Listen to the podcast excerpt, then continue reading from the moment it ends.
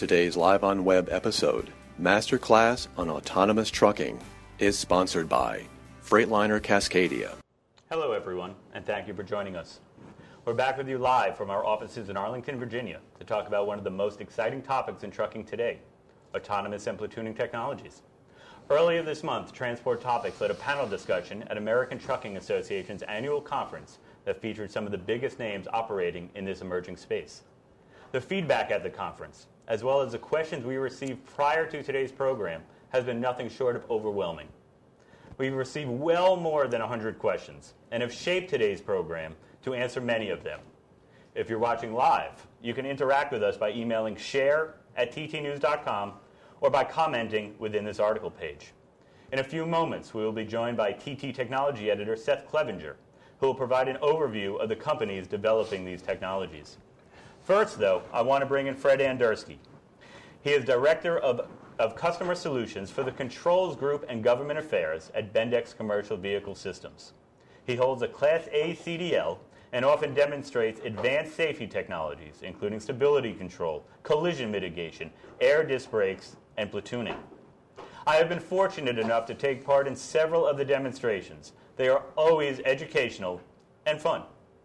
Okay, Fred, as we review the questions, it revealed some uncertainty among viewers about the different technologies. Oftentimes, the word driverless is being used. I know that you view driverless as something far different than automation or autonomous. So why don't we start simply? Can you explain these terms a little bit and give us some definitions about what we're going to be talking about today? Sure, Neil, and thank you for having me. This is really an exciting topic, but as you noted, it can be a confusing topic, especially with the way words get thrown around. So words really do matter in this case. So when we take a look at the words we're talking about, we really need to think of two areas. The first is automation, okay? And automation still means that we're doing stuff to bring in additional help, but a human is still involved. And that's where we get automated from. In fact, it's one of my favorites in terms of a word that has a definition that requires another definition. So when you think automated, think automation. But the key thing is it's reducing human intervention, but a human still involved in it. So when we get then to autonomous and driverless, they really mean the same thing. Okay, we're putting in systems that do not have a human involved. And so a lot of times autonomous gets used as autonomous applications when really they're automated applications because we still have a driver. Now, NHTSA and really SAE came out with 6 levels of automation, 0 being no automation at all the way up to level 5, which is autonomous. Now, the easy way to distinguish between these levels, okay, levels 0 through 4 still involve a driver in some way. By the time you get to 4, it's a lot less, but there are still going to be situations with those level 4 systems where a driver may be involved. Level 5, that would be sort of like this Google car that we hear about, no steering wheel, no driver. Right, level like 5 that's is... 5 and not what we're going to be talking about today. Level 5 is driverless. So really the things that we'll talk about today kind of fall into the level 2 and 3 areas, so to speak. So those really kind of get into the definition. So automated and autonomous. Now, as we look moving forward, okay, the path to autonomous vehicles, and we talked about these 5 levels, but the other side of it involves communications. Okay, vehicle-to-vehicle, vehicle-to-infrastructure communications, more information into the system, as we'll talk about, will become important. So keep in mind those levels. Keep in mind automated versus autonomous / driverless.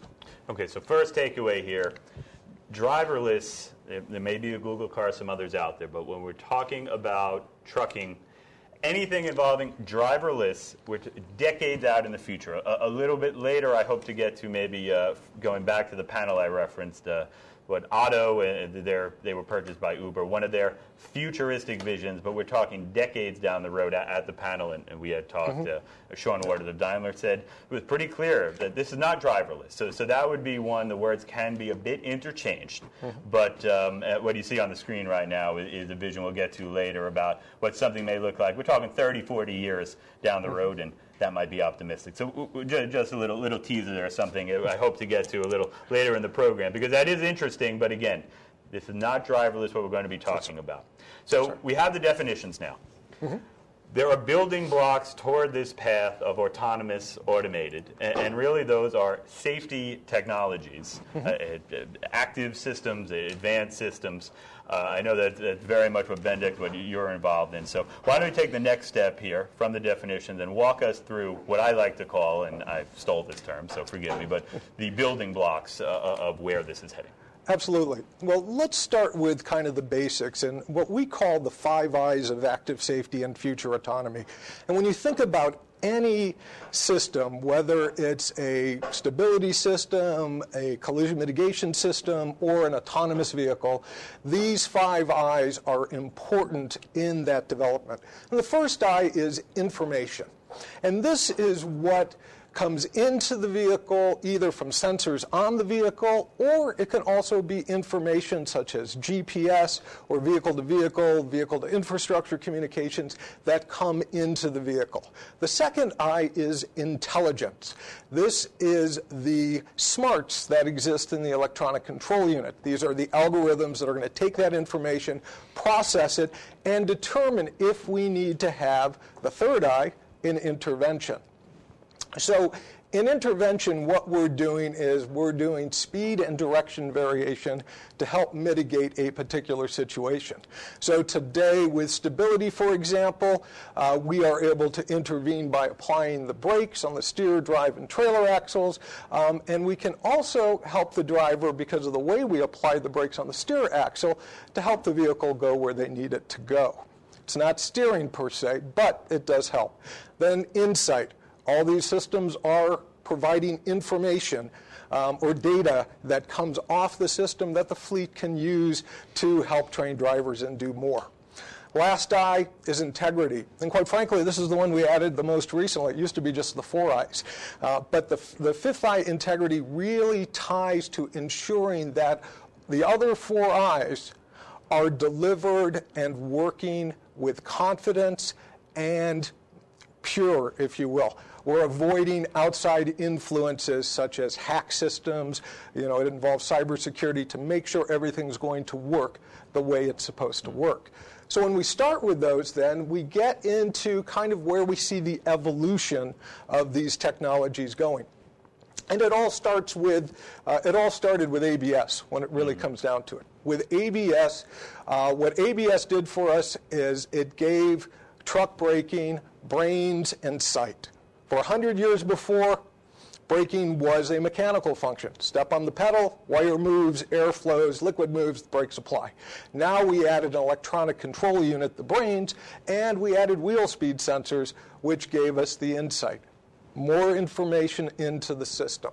As we move forward, we add additional sensors. So stability, we added a steer angle, lateral acceleration, and yaw rate sensor. And we were able to have full stability or electronic stability control. In 2009, in our evolution, we added a radar that gave us wingman active cruise with braking, or adaptive cruise control as it's generically known. Now we're not only helping the driver in stability situations, because the system's built on top of stability, but we're helping them in maintaining a safe following distance behind a forward vehicle. Add some more intelligence to the system, and we get Wingman Advanced in 2011. Now we have adaptive cruise control and collision mitigation to help the driver. And then finally, last year in 2015, we added an additional sensor to the system, a camera and a radar that work together to help do more to help drivers mitigate collisions. So for example, with Wingman Advanced, we were pretty comfortable giving the driver an alert on a stationary vehicle. With Wingman Fusion, we're more confident that we will brake for the stationary vehicle.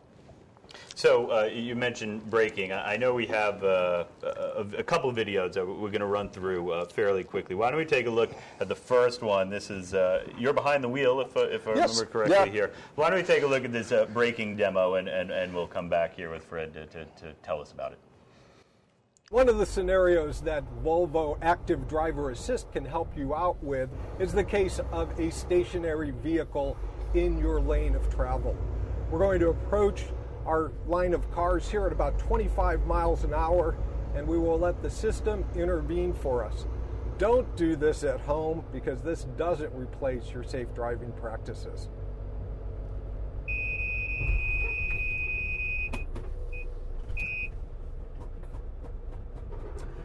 Again, this is Volvo Active Driver Assist, stationary vehicle braking scenario, a situation we hope you never find yourself in. So what that video was showing was the Volvo Active Driver Assist, which is engineered by Bendix, built on the Fusion system, using the camera, which you actually saw up in the window, and the radar, which is down on the front bumper, to help determine that we had a stationary vehicle in front of us. The information was cross-checked, and we applied the brakes and were able to bring the truck to a stop before hitting the stationary vehicle. More information into the system allows us to do more to help drivers in more situations. And as we look going down the path to autonomous vehicle, that's exactly what's happening. We're more sensors, more information into the system that allows us to do more to help in more situations. I want to stay, real good information. I want to stay on this safety technology for a minute before we talk about where this is heading. As I mentioned at the beginning, I've done a couple demos with Fred. I've always left with so many takeaways in my head. Sometimes it can be hard for me to digest them. One, most recent one was in August up in Washington State at PACCAR's technical center up there. I was in the Fred is in the passenger seat here. I was actively taking it in while just holding, I guess, my iPhone here. The stopping distance alerts, you can feel the braking here. Why don't we take a look at this? I found it very interesting.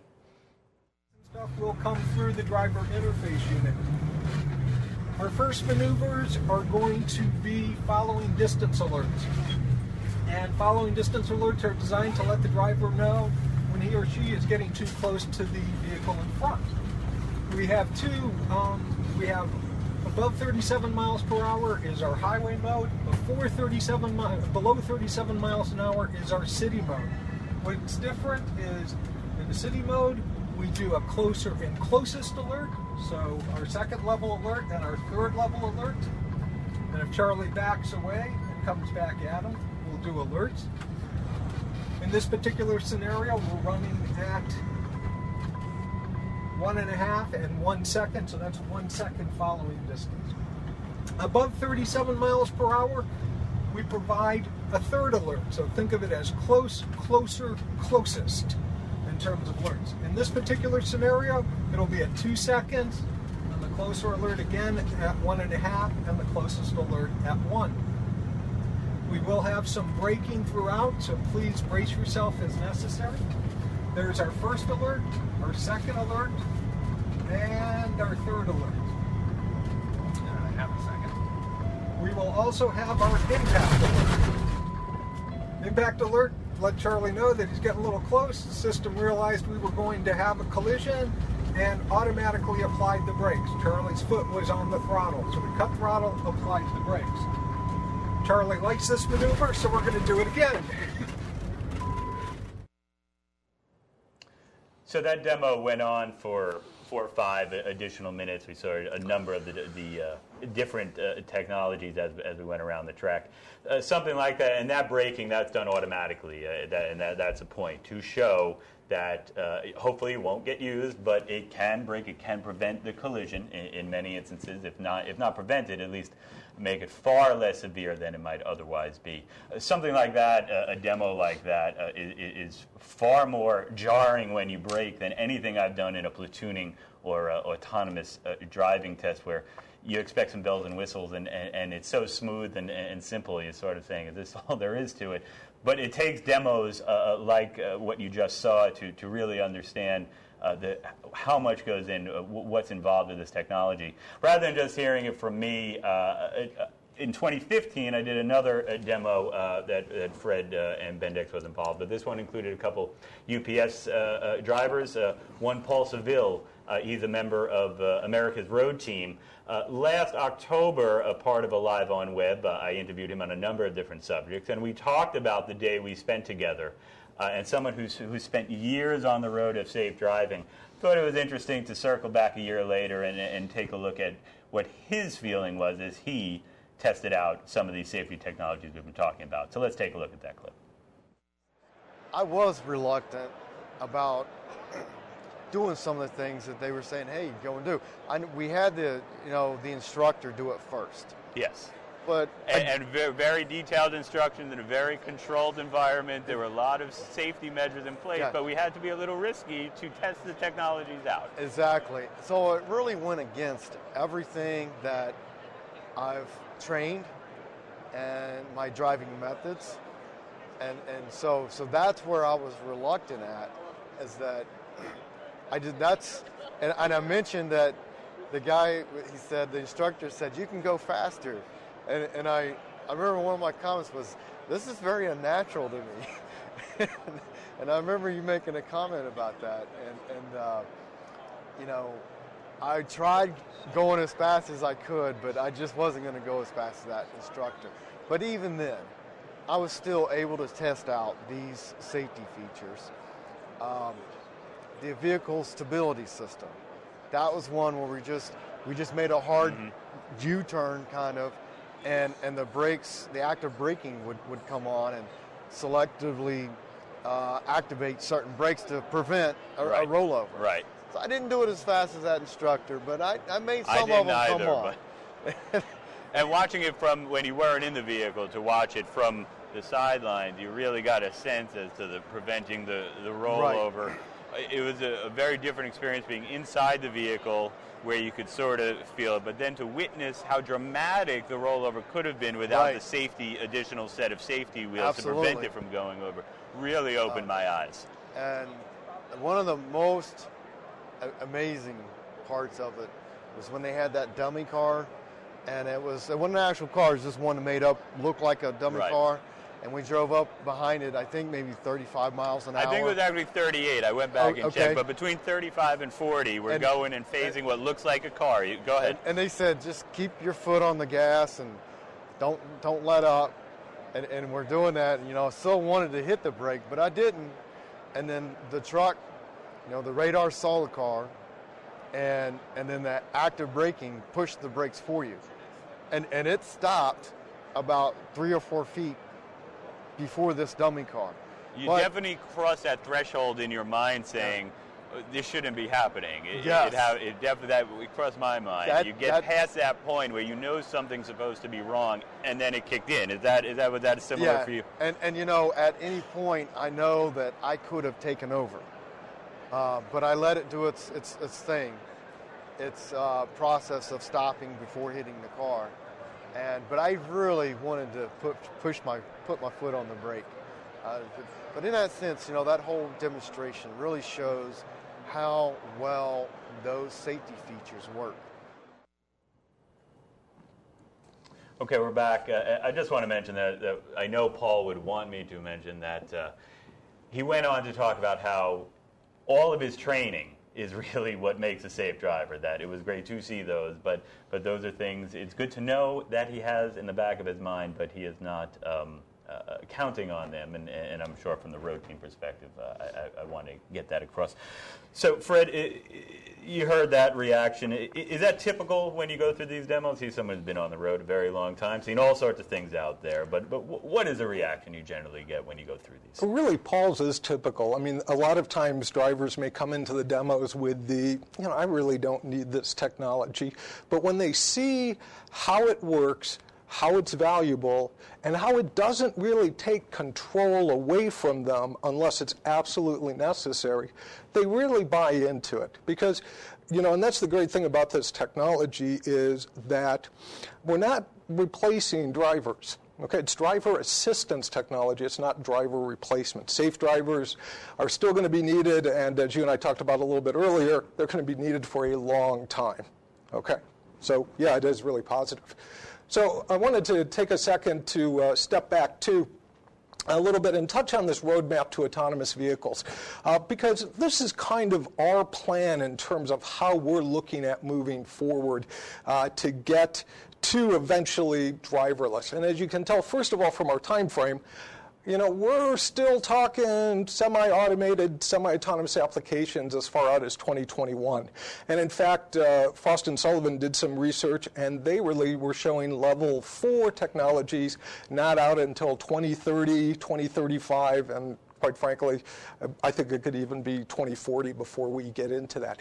But the way we're going to get there is by building on top of active safety systems, like a fusion system. You know, when you think about fusion, we've got sensors working together. Well, that's how we're going to get to autonomous vehicle. Camera and radar working together to help in collision mitigation, built on top of the stability system. So that's where we are today. As we move forward tomorrow in the next 5 years or so, we're going to really see advanced driver assistance systems. And these are going to be things like driver-supported platooning, which we'll talk a little bit more later, things where we add steering control along with acceleration, deceleration control to help in lane keeping, and even select traffic applications. You could see the situation where a truck is in slow traffic, so the driver is able to flip a switch, and we keep the truck going through that traffic, so kind of a traffic jam assist application, if you will. Further out, a little past 2021, we'll start to get into more of these highway autopilot types of things. And it's really bad to say the word autopilot. But what this would be is where the driver is on, say, I-80 in Montana, able to put it into a control mode that really helps steer, drive, and watch what's going on, enabling the driver to either work on some other types of things during that application or just maybe catch up on some phone calls or things like that. So that's where we're going. As we go through these systems, we start changing control. Today, we're doing acceleration, deceleration, or longitudinal control. We add steering in the future. And then what really becomes important are the fail-safes, the redundancies in the system. And also, too, when you have a situation like a highway pilot type of scenario, suppose the driver does fall asleep. What are we going to do? Okay, well, in that case, if we can't wake the driver up, we're going to need to be able to move the truck off to the side of the road until we can get the driver's attention. Because if you're like me, if suddenly you're alerted to something when that alarm goes off in the morning, I'm not real quick to react. And so if you're in the middle of a situation, the driver's probably going to need a little bit of time. So it's better to get us, if we can't wake the driver up, let's get off the road and then try to wake them up, get them back on. We're going to talk about a couple of these possible scenarios about what could happen in a few minutes. I just want to pause here for a second and remind everyone that you're watching live on web. Our masterclass on autonomous trucking, sponsor the Freightliner Cascadia. You can send in questions, share@ttnews.com. You can put them right directly into this article page.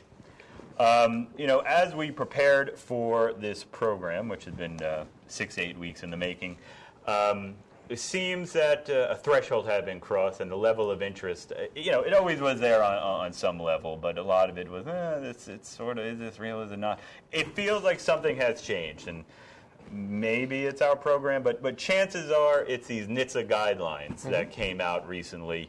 Generated a lot of reaction from the passenger side car, the trucking side about what are they, what do they mean, what do they say, and just as importantly, maybe what do they not say, and all. And we have talked about it. I know you have really have dug into them, had a few takeaways that maybe you could briefly share with people that maybe are trying to figure out themselves what does NHTSA's guidelines mean. Yeah, this is the government affairs side of my job, so that's what we're at. The Federal Automated Vehicles Policy is what they call it, and note that word automated, so some driver involvement still throughout the process.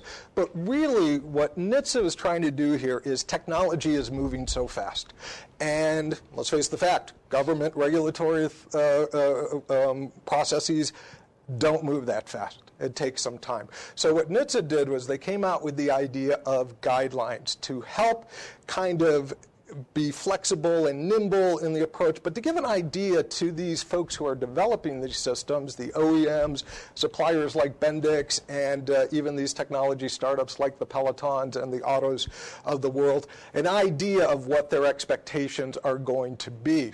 Now, while they're guidelines, they do have some teeth, because NHTSA does reserve the right to recall and use other regulatory actions that they have available today. So if you put a technology out there and you kind of don't follow the guidelines and they recall the technology, probably not a good thing to do. What's going to be key in these NHTSA guidelines is what they call the safety assessment. And this is a 15-point document that the developers of these technologies, whoever they are, okay, so it's not just the OEs, suppliers, technological supporters. Even if a fleet comes up with a concept, they're going to be involved in being able to cover these. And so what they have to do is you have to file this, and NHTSA has even gone as far as to announce recently that they are going to actually promulgate a rulemaking next year to require this to happen. The other things that come into play as far as this policy goes, really quite interesting, is it covers everything, okay, from light-duty vehicles to medium-duty all the way up to heavy. So even though there's a great picture of a car on the cover of the guidelines, it applies to everything. And it also applies to level 2 automation and higher. So as companies like Bendix look at adding steering along with acceleration control, we're going to have to follow these guidelines and bring things into play. Besides just the suppliers, they've also talked about model state policy to help get some consistency on the guidelines across the state. And one of the interesting things in that is that NHTSA talks about the fact that states can license the human driver, but NHTSA is responsible for licensing the technical driver or the driverless system. So that interplay is going to be interesting. And lastly, then, their use of current regulatory tools, as we talked about, recalls, and they're going to look to Congress to grant them some additional tools to be able to help them do this in the future. Last point, a flexible document. Even in the document, NHTSA talks about an update occurring probably within a year. So this is going to be a living document as we move forward. And one that voices, trucking voice for multiple pieces of trucking, passenger car, that they're going to be an opportunity for many different groups as this develops very, very rapidly. Absolutely. I'll mention how rapidly. I was just handed this not long before we started. Just this morning in San Francisco, DOT Secretary Fox announced that the establishment, or he will establish, an advisory committee on automation and transportation, ACAT, A-C-A-T, so more alphabet soup for all of us to get used to.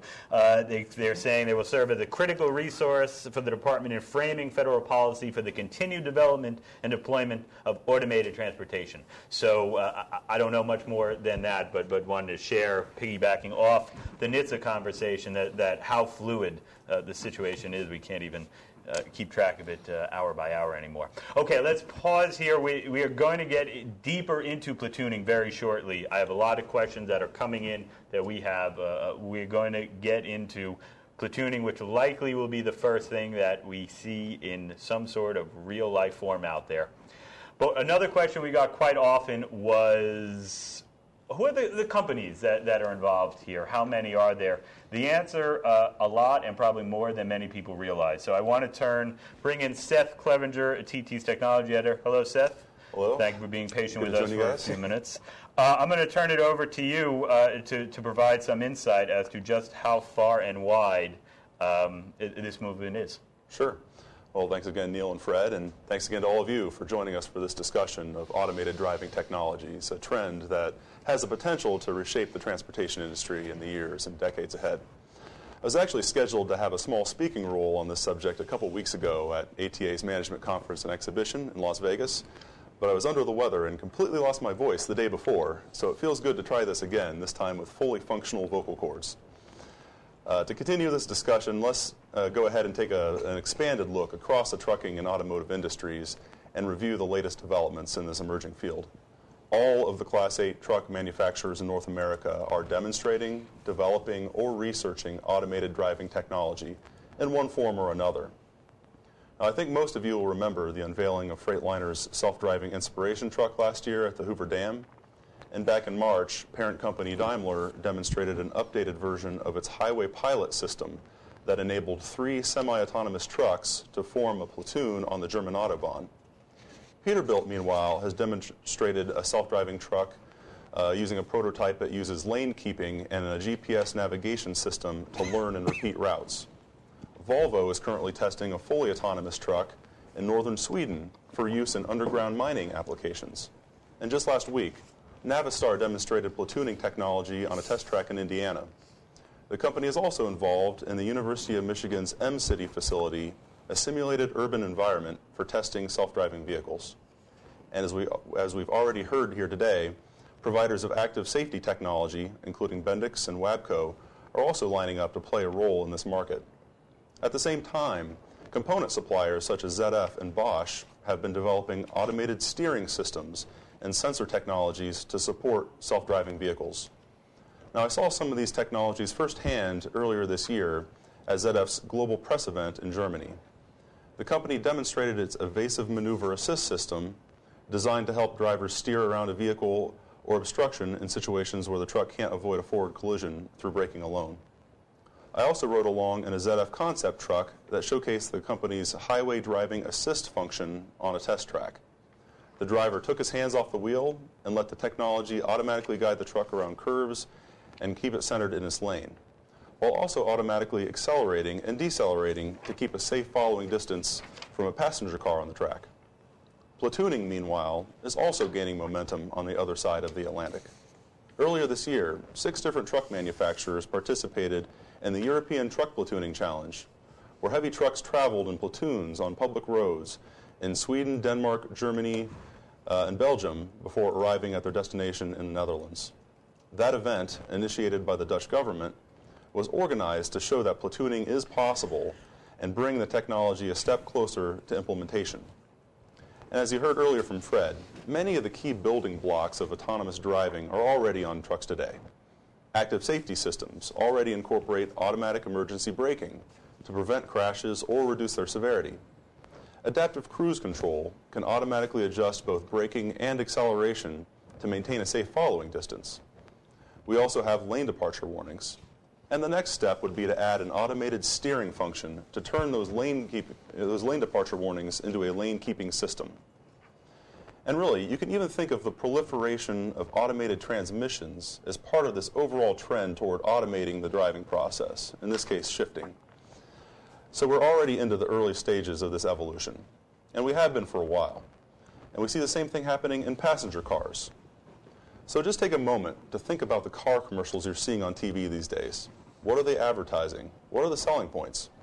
More and more, car makers are promoting driver assist safety features, such as automatic emergency forward braking. And now we're also seeing them promote lane keeping assistance, which brings a limited active steering component into the mix. Active lane keeping assist is designed to prevent the vehicle from drifting out of its lane due to driver fatigue or distraction by taking corrective steering action to keep it centered.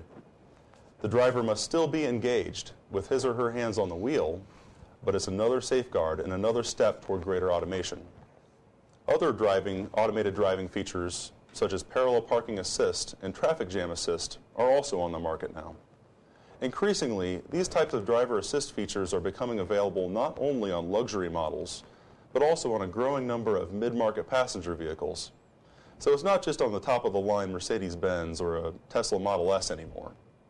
The global passenger car OEMs all seem to be working on automated driving. For the car makers, technology really is becoming a key differentiator. It's a reason to buy a new car. Over time, this will provide economies of scale for the technologies used to support automated driving, especially the radar, camera, and possibly LiDAR sensors that detect and monitor the vehicle's surroundings. And that brings the cost of technology down for everyone, which could lead to faster adoption and the development of more advanced systems using a greater number of sensors. This also means that a growing number of Americans are going to be exposed to this. The motoring public is going to experience the technology firsthand gain confidence in it, and become increasingly comfortable with it. And that really helps pave the way for more automation on commercial vehicles as well. And for this technology to take hold in trucking, I think we all agree that public acceptance of the technology will be essential. At the same time, technology companies have also been pushing the envelope in this emerging field. Google's driverless car project, of course, is probably the most famous example. The company has even shown a driverless car prototype that removes the steering wheel and pedals altogether. Uber, meanwhile, is developing self-driving cars in the context of ride-sharing. The company recently began allowing users to summon self-driving cars in Pittsburgh, although those cars still have a human in the driver's seat to monitor the vehicle. And Uber also recently jumped into the automated driving market for commercial vehicles through its acquisition of Otto, a startup founded by former Google engineers, which has been working to develop self-driving aftermarket kits for trucks. In another recent development, Mobileye and Delphi announced an agreement to develop a fully autonomous driving platform that they hope to have ready for production in 2019. So when you really consider all of this activity, it's quite evident that this pursuit of automated driving and driver assist technologies is the clear direction of the car and truck manufacturers and their suppliers. With that, let's go ahead and turn back to our panel for further discussion. Thank you, Seth. As you can see, passenger car, truck, this is happening. Just we have coverage on our website, dtnews.com. Colleague Jonathan Reiskin was in Indiana Navistar event last week that involved some platooning. So this continues to develop. Let's talk about platooning here. This has been under development. It has slowly rolled forward. Peloton is one company that in particular has been working on this technology, has been one of the leaders, I guess, out there in media events. Josh Switkes, the president, co-founder of Peloton, was on the TT panel at ATA's conference. We have a couple slides and a video I want to show. I think he did a real good job of breaking down just exactly what platooning is. So why don't we start our deeper look into platooning by turning to the video clip of Josh, and we'll be back to talk about it further. What you heard about a minute ago is platooning. The basic idea is to take the active safety systems that many of you are buying today. So you may be buying the Meritor-Wapco On-Guard system, Bendix Wingman, or Detroit Assurance. Take those systems and connect them between a pair of trucks. So we have a direct wireless link between the two trucks. You can think of it sort of like Wi-Fi, but it's an automotive standard, much more reliable than Wi-Fi. There's a constant communication link between the trucks. So whatever the front truck does, the rear truck knows about it basically instantly. So within about 1/100th of a second. So immediately when the front truck accelerates, we automatically accelerate the rear truck right along with it. When the front truck applies its brakes, we know about that immediately. We actually know about it before the brake lag has occurred. So immediately when the brakes are applied, we're sending that information to the rear truck. So we're actually typically braking in the rear truck before the front truck has slowed down. This is something even the best driver in the world, even the best sensor in the world can't do because there's nothing to sense yet, right? It's before that truck has physically slowed down. So this creates a very high level of safety. We can prevent the most common accidents on the highway, which are these frontal collisions caused by just not reacting in time. And we do this completely automatically. So if your drivers are not paying attention for a few seconds, if they sneeze, something like that, at the wrong moment, the system will still react for them. This type of system and the underpinning of it, the collision mitigation system, has shown great safety benefits. There are fleets we've talked to who, when they added collision mitigation and lane departure warning systems, have seen an 80% reduction in accidents. So I encourage all of you, even outside of platooning, if you're not already looking into those systems, please do. They can have a profound safety impact. Okay, we're back, and thank you, Josh, both for doing the panel. Peloton provided some information that I'll input a little bit later as we talk about some of the questions. They're not an active participant in our Live on Web today, but we're kind enough to devote some time to try to provide some information. Fred over here, he has taken part in platooning demos. Bendix is involved, and we're going to get into that in a sec. Why don't we go to a clip of Fred? He is part of this demo. Let's take a look at this clip, and we're going to come back, and Fred's going to tell us about what the experience was like and a little bit more about platooning. So let's go to that clip now.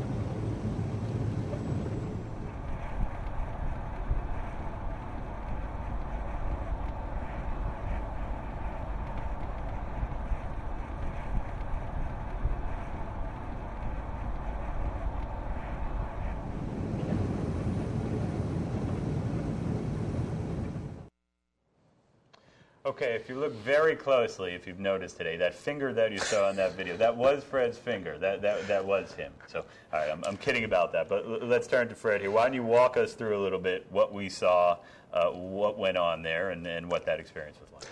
Well, it was my finger, but I was also driving, too, so that's where the rest of me was at that point in time. So what we were taking a look at is, first off, Bendix is working with Peloton and has been working on, and you probably recognize some of the graphics, that was the Peloton system, which we are working with them, as well as with others in terms of platooning. But what we did in that particular case is we were engaging the platooning system. So as the driver, I flipped down the switch, and what the platooning system did was it first of all said we were too far, then it said we are ready for platooning, and then it brought the trucks together, okay, to about a 12-meter following distance, which is around 39, 40 foot, and we kept platooning at that distance for a bit of time. So the things that you saw is, first of all, that little monitor I wanted to point out. The monitor is also not only for bringing in information about the system, but it relays the video from the forward camera to the rear, the forward truck camera to the rear truck. So that rear driver, in that particular case, that was me, is able to see what's going on in front of the forward truck. The system is using the 5.9 gigahertz DSRC communications to work together to bring things into the platooning function. And one of the things you didn't get to see, but I did get to experience, which really impressed me about the system, was that when the truck in front of me, the brake lights would go on, almost instantaneously, my brakes were being applied to, again, help maintain that platooning distance between the vehicles. So it's a really impressive system, and it's still in testing. So we still have some work to do because demos are always great, but it's the real world where things get kind of screwy. So, but it is very impressive in terms of how it works. So the North American Council on Freight Efficiency, they took part in our panel at ATA's conference, and just beforehand they released one of their confidence reports on platooning. I'm not speaking on their behalf, but they were kind enough to provide us a few slides. I just want to quickly go through a few of their findings. The full report and some videos and other information is available on their website. Some of the benefits: fuel economy is always touted. Their findings, what they call real world, is about 4% on average. The front truck, I know at least in the demo they're testing, the rear truck sometimes is talked about up to 10%. A lot of real-world factors out there. You see them listed. What routes, what equipment is being used, congestion, all sorts of other factors.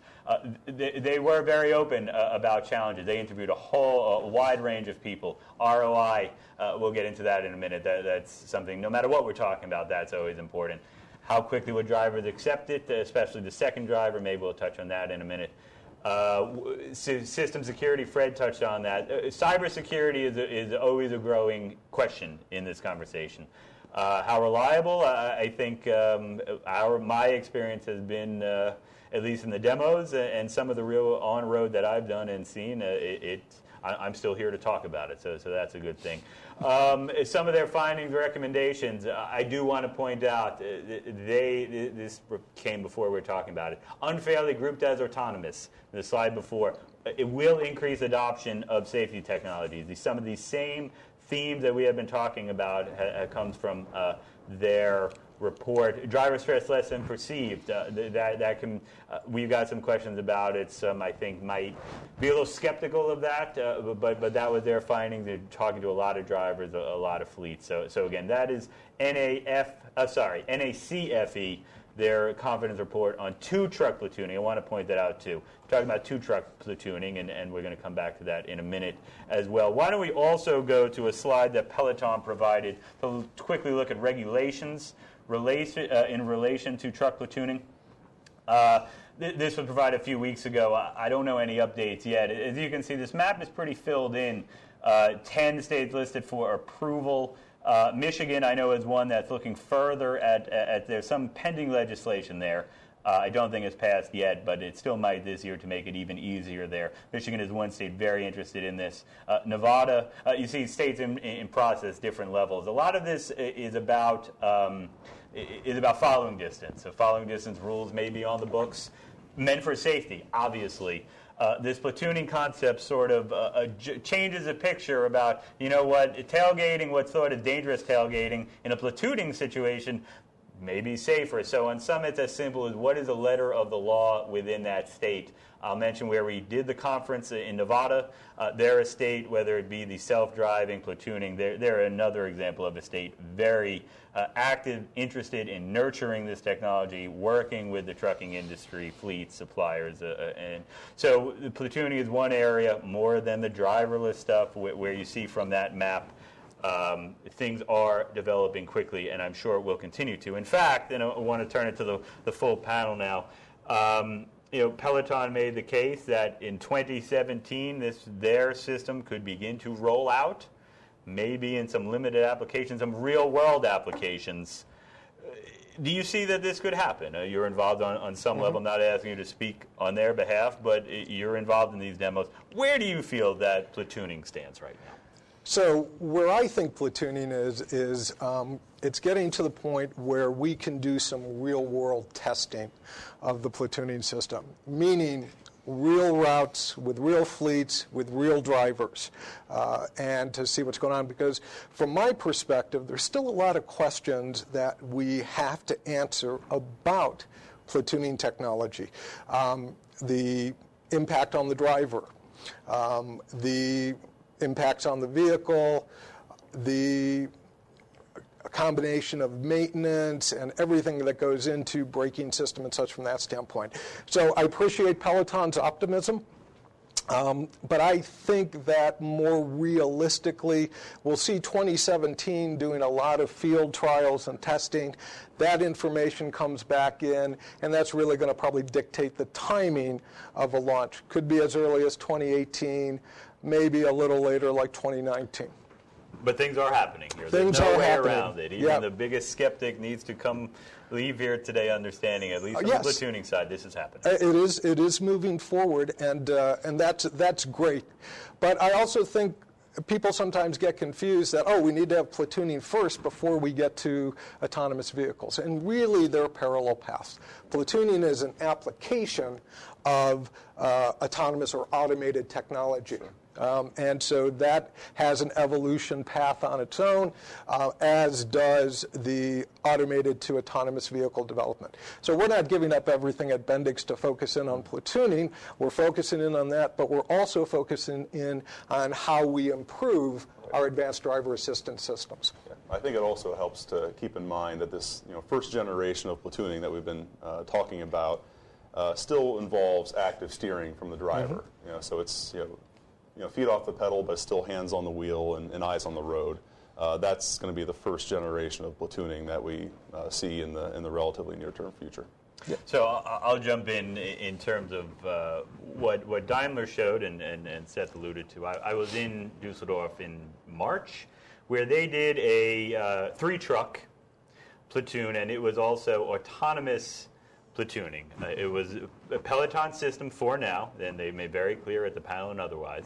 Everyone is steering, front, back, and they're focused on 2-truck. That is what the confidence report we talked about, and that's where we're starting.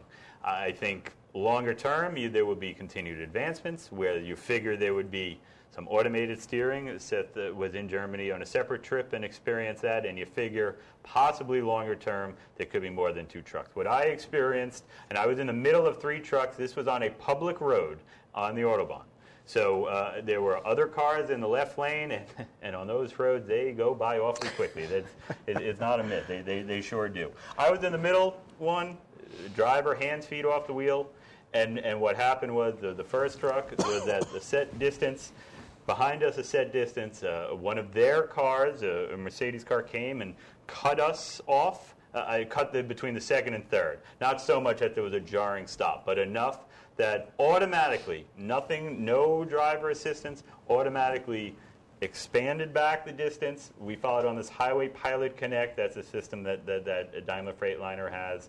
The Hoover Dam was, and then as soon as the car exited, automatically they came back, and you watched the distance on the Highway Pilot Connect. Looked in the mirror. The people in the first truck, I talked to them when we got out. They had no idea that this had happened. They almost regretted that they were in the first truck as opposed to what I was seeing. They went back, went up, no hands, feet off. And again, that's not where we are now, 18, 19. That was a demo. It was a real world, but it was a demo. But it does show that the movement, the possibilities that are there. I see questions coming in to stick on the 3 trucks. We are starting in 2 trucks. I know that at the Daimler one, they talked about, hey, we could do as many as 10 trucks, hypothetically. That's a football field, if you think about it that way. From Peloton, I talked to the Peloton executives. There is some sort of diminishing returns as you get further back. Some of the fuel economy you may lose. But you need to start with 2. That was their message. You need to start with 2. You need to do the steering. You need to show it's safe. You need to get acceptance. And then there are other possibilities. I see coming in, well, what about if there are 3 trucks or more in the right lane? How am I supposed to exit? Well, we need to work through this. I mean, there are sensors to say we're platooning. There are ways you can break out of the platoon very simply. You're not stuck in a platoon. That's right. You're not stuck there. You tap the brakes. You just get out of it. You're electronically linked, but it's not, otherwise you're fine. So all of those things are developing, but you talked about the electronic, and I just wanted to bring up the 3 or more. That's a question we're getting. Let's go back to some of the braking questions in relation to this that we're getting a lot of. I see both on my screen and here. Let me throw out 2 to start. Will platooning have an impact on disc brake adoption? And also sticking on the braking theme, what is the minimum braking system requirement for platooning? So basically, air disc brakes have actually been doing really well on their own. But when you really come down to it, the air disc brake technology is the most powerful braking wheel end technology that's out there. Drum brakes are very good, but drum brakes are still susceptible to fade as well as other issues. Air disc brakes, though, very strong. So our expectation is that at the very least the tractors are going to need to have air disc brakes in the platooning setup. Best would be to have it all the way around, but at very least the tractors are going to have it. The other thing, too, is in terms of brake functionality and things along those lines, one of the really important things that's going to come down in terms of brakes is going to be the maintenance aspect, okay? Because even with disc brakes, you want to make sure that those brakes and tires are in good condition, because if that system has to react to an emergency brake type situation, you want to be sure that both trucks are equipped and prepared to be able to do that. Stability is also going to be important in this case because, again, we still have 2 drivers, at least in this initial vision of platooning. So if the situation calls for it and the driver is able to swerve, he's going to do that, and stability is going to be important. And lastly, the collision mitigation technology. As Josh said in the video, in his clip, the platooning technology utilizes the collision mitigation technology, the radar and the camera, to work together. What's important about that is on that forward truck, for example, you want to be able to ensure that you could use adaptive cruise control to keep a safe following distance, or that if things go awry, there's technology that can hit the brakes on the front truck, then we'll apply the brakes on the back truck as that happens. So air disc brakes, good tires, good maintenance, that's going to be important for, especially in the platooning testing, and I see moving forward with it in commercialization. Let's stick on the equipment theme here. A couple people have asked about, do you need an automatic transmission for platooning? And related to that, you know, can it be retrofit? You don't need some new vehicle. Can you just talk a little bit more about some of the other equipment-related issues that need to be addressed? Sure. In terms of the automated manual or automatics versus manual transmissions, doesn't matter. You can do platooning in either of those or any of those situations.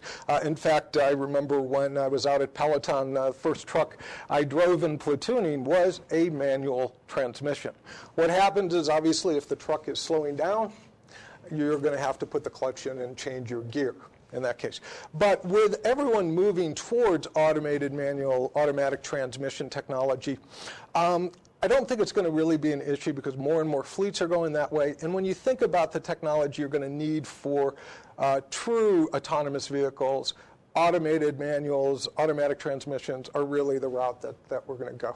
I'm sorry for all the old truckers out there who love manual, but even those guys I hear really like the automated manuals. It is going to go that route. In terms of retrofit, I think that's where you wanted to go next. Yep. Okay. Yes, actually, the technology will likely launch being retrofitable.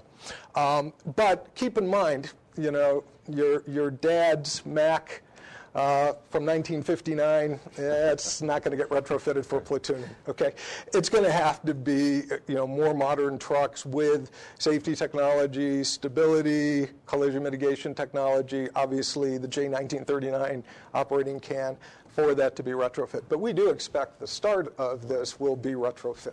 Okay. Let me go. I have some more here. It's that are coming in live. And with a gap of about 12 meters, that's what, about 40 feet or so we're talking about. How fast are you driving? So in your demo, or whether what you showed, what's the approximate speed? Are we talking about highway speed? Yeah, we were doing 65 in that demo. That was my experience, just to be clear. I didn't mention that in what I've done have been approximate highway speeds. As I said, certainly not what was going on in the left lane when I was experiencing it. Some scary stuff over there. Fleet acceptance is an issue. A driver, and there's a separate on driver. That's a separate. So let's talk about fleet acceptance especially. Do you foresee platooning to be done within a fleet or between fleets? Okay. Well, let's start with the fleet acceptance. In our Fleet Council demo that we did last year, we talked to our fleets afterwards about what did they think in terms of stuff. And I was actually surprised that for some fleets, yeah, there is that possibility that this could be an option for them. For other fleets, not so much. So they weren't really interested in it. And when you think about it, where platooning works really good are for those fleets that have a couple of trucks that are moving from point A to point B and back and are usually running together. I mean, I think those are the fleets that are going to really start off with it. But when we get into, you know, other types of fleets, again, probably van trailers, we haven't really done any testing on different types, but I don't imagine tanker fleets, I don't imagine they're going to be allowed to platoon because of the risk, you know, two gasoline tankers running together may not be a really good idea. But that, you know, that's where they're going to start, is with those types of fleets where it can work together. So someone had asked about a flatbed benefit. I'll mention from what Peloton had sent in, feeling that flatbed is less than a box van trailer, less fuel economy, you know, in relation to less rear drag. But again, it is possible. But a lot of this is about the right routes, the right fleets. You know, are they going to work together? I think some ATRI data in the past, I know they're working on a lot of stuff moving forward. It's a little dated now. that, hey, is the owner-operators going to be more likely to work with owner-operators, maybe? I mean, compared with fleet versus fleet. So who's going to be in the front, back, with the fuel economy? I mean, there are a lot of these things still need to be worked out.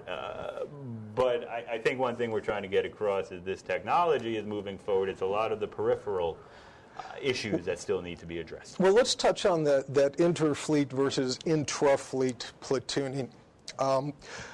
From our perspective, it's going to start within the fleet. So intra-fleet platooning is what's going to happen.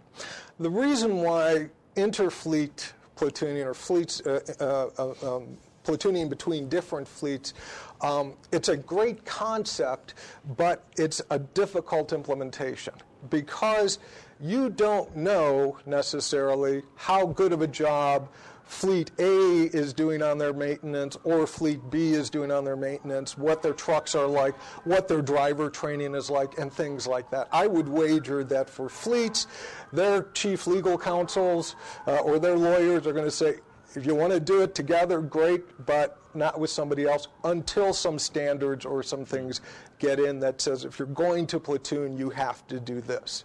But the risk is pretty high, and as you mentioned too, it's the who goes in front, who goes in back. That can vary based on load, current weight of the vehicle, you know, the braking system, a variety of things. So I think within a fleet where you could have more control, we'll see platooning blossom for those fleets that it works.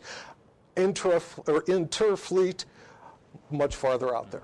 Yeah, I know Peloton has made the point that at launch they want to have that interfleet capability. So if there are two fleets that do want to team up and platoon together, that will be possible. But I do think that the general understanding is that this will probably first go to market and first be really used in intra-fleet applications. Yeah, what we saw from our fleet council is that was probably the one question that almost all 25 members of our fleet council were pretty unanimous on. Now we're not going to run with other fleets if we're going to do platooning. So I think there's some work that has to be done to ensure the safety performance, and like I said, some standards that are going to be in place to make sure that if fleets are going to platoon together, these characteristics, air disc brakes, good tires, good maintenance, good driver training, those things are taken care of and certified. Question that just came in, I just want to get to. Is there issues with controlling platooning between trucks with different powertrains? Different trucks. My understanding is they can work, OEM X and Y will be able to, as long as the system, they both have the system and it'll be set up. Am I correct in that? Yeah, for our demo, we were running a Peterbilt and a Kenworth in terms of things for, different drivetrain, different OE makes. That's not going to be an issue. Last platooning question, and as we begin to wrap up, I want to get into have a little speed round maybe on a couple of the larger autonomous and futuristic questions. Sure. How does platooning boost driver productivity? You still need one driver, one truck. So why am I investing on all this technology for all this? I'll get to what Peloton is, we've talked about there. How would you answer that for someone saying, okay, you still need a driver, so, huh? Yeah, so driver productivity, I think the vision on that is, the driver in the rear, maybe less or less stressed or a little more relaxed and can go longer. And there is some proof of that. We saw early on when we came out with adaptive cruise control, for example, that drivers would respond that they felt better at the end of their shift after using adaptive cruise control as opposed to not. So I think that might be where some of that vision comes in. Quite frankly, I think the productivity gains or the gains are in other areas. It's the fuel economy. It's helping to improve the safety. It's probably helping keep the uptime moving forward and such from that perspective, more so than driver. Where the real driver productivity, I think, comes in, as you saw, when you've got one truck that has two pup trucks, if you will, following behind it with no driver in that particular case. That's when you're going to really see that driver productivity shoot up. You hit some of these bullet points pretty much dead on, so I'm going to go on to say. And Josh and I did not talk before this. No, I got this not all that long before we went on the air, but you really hit that on the head. One question. We had prepped a clip. One we get is about liability, is about insurance in relation to this. Who's responsible if something goes wrong? We're going to put up, when we're done, besides putting up our replay, we're going to put up a separate Live on Web extra clip from the panel at that we did at ATA's conference. It's about 5 minutes long. I found it very interesting. It's individually from Josh Switkes of Peloton, Anthony Lewandowski of Otto, and Sean Ward of Daimler, each taking their own perspective of their technology, of their development, and sort of providing, and one, there is no, much as some of the things we're talking about, there's no set answers yet, the guidelines or rules. But for the many people that have sent in about liability, they had pretty direct answers, and I would encourage you to listen directly to what they have to say, and they're ready to stand behind, in short, they're ready to stand behind what they're developing, technology, equipment, whatever the case may be. So we're not going to be able to get to it. We are going to put it up. I would encourage the number of people that sent in about that question to take a look at that, because rather than hearing it from me, you might as well hear it directly from them. Just a couple other, leaving the platooning area, which we probably could go on for a long time, and that's a great thing, and how interesting and exciting what is transpiring in trucking is right now. Do autonomous cars have to be widely accepted before trucks? That's a great question, and that's probably one that we're going to find out over time. But from my perspective, I do believe that, yes, autonomous car technology needs to lead the way. We talked a little bit earlier about my 5-year theory. If it happens on cars, 5 years later it'll be on trucks. I think that is going to be the case. Trucking makes a great case around the efficiency aspect of autonomous technology. But I think the bigger issues we have are the public acceptance. I think the public needs to get comfortable with the idea of autonomous vehicles, of driverless technology, before they're going to want to see it on their light vehicles before they see an 80,000-pound or maybe even 125,000-pound vehicle rolling down the road without a driver. So it may not be so much from the technology standpoint, as much as from the public acceptance. And I do think there is a cost play here, too. Obviously, you build 15 million cars a year. Yeah, build 300, 400,000 trucks. Getting that technology, getting the cost of those sensors down so the return on investment for the trucking industry is there is going to be important. And that's why I also think the auto industry is going to lead on that. Is our infrastructure ready in relation to that? Does that mean we need things like, and I'm borrowing from our viewers with these great questions, is there a need dedicated technology-enabled highways? Is there a need for a national operations center? There are other terms thrown around. So where do you view, we talk about, we've done Live on Webs on road funding and crumbling infrastructure. Yep. So with that fight still going on, right? We have a highway bill now, but that's a whole other program. Is the infrastructure ready? What else needs to happen to make platooning or autonomous and one-day driverless? Well, like you said, our infrastructure is not even ready for trucking today, so let alone in the future. But one of the things that NHTSA mentioned in the Federal Automated Vehicles Policy is that part of the reason for helping to move autonomous technology forward is the belief that maybe we can do more with our existing infrastructure if we have these autonomous applications. I'm always reminded of the movie Minority Report with Tom Cruise, and you might remember the cars were all autonomous, and they could travel within a foot of each other, zipping 60 miles an hour or so down the road. That type of thing could improve efficiency, which then could allow us not to have huge infrastructure builds, but getting more efficiency out of it. I think the important things that we need to focus on to help drive these autonomous applications or even automated applications in the future, we need things like the roads need to be mapped properly. The roads need to have good, clear lines. We need to have infrastructure to vehicle communication. So if those lines are covered up, There's at least information coming in to let a vehicle know where it's at. These are some of the basic things that we need to have in place to really get to higher levels of autonomy and automation, and even then to get to driverless in the future.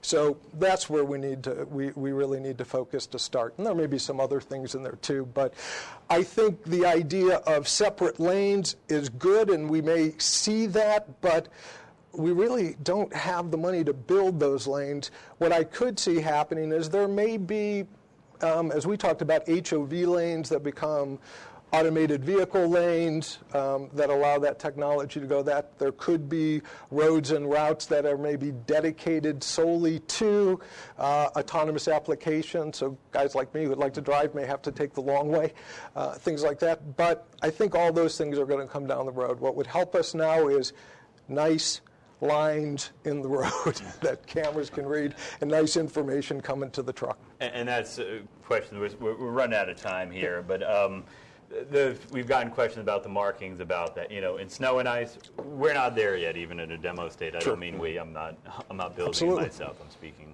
you know, in the larger we here. It does feel that some progress has been made in terms of recognizing pedestrians. That had been one of them. It feels like some, we're not fully there yet. I got one smaller object like animals. I know when I travel with my Canadian colleagues, moose always come up, and I'm waiting for someone to ask that. So they're not quite there yet, but even since it started in a really 24 months, maybe a little bit more, what had been, what about pedestrians? Well, we're not there yet. Might not be fully there, but they're getting there. And I think weather in relation to the markings, if it's a snowstorm, fog, rain, well, that's why we're going to have a driver. That's what we've been saying all along today. Is that a fair assessment as we begin to wrap up here? Yeah, I really think so. I mean, as everyone has seen, all these videos and stuff are really done on beautiful days, and things people notice that. Yes, and that's why I just wanted to address it. And that's good. And quite factually, we're going to need to get to a point where we're able to work in all conditions. To truly get to level 5 as SAE defined it, this is an autonomous vehicle that can work anywhere in any conditions, okay? So we're going to need to get there. But I think as we start to get there, you're going to see rules in place. You're not going to be running your platoon on an ice-covered roadway. Things like that. Those are going to be the basic things to start. We'll get there eventually, but it's going to take a longer time. Just before I sign off, I want to go back. I mentioned earlier about this Otto slide. This is, just to recap, this is one vision of something 30, 40 years down the road. So you see some of the cost savings from taking out some of the driver comfort, which is such a critical element. We've seen recently multiple new truck models being rolled out. Driver comfort, a major part of the selling points and the materials. So Anthony Lewandowski of Otto is on the panel. We have a clip we're not going to get to. We're also going to put that up as a live on Web Extra. I encourage you to look at, to take a view of that and to see what he has to say as he looks 30, 40 years out. We spent some time with Seth after the panel. We sat down with him. He's an interesting guy. Has a very clear vision of where we're going. He sees that where we're going, but it acknowledges it's a long time in the future. But have a feeling we have not heard the last of the Otto Uber, but that's a little bit down the road. That's a driverless, and I hope takeaway remains.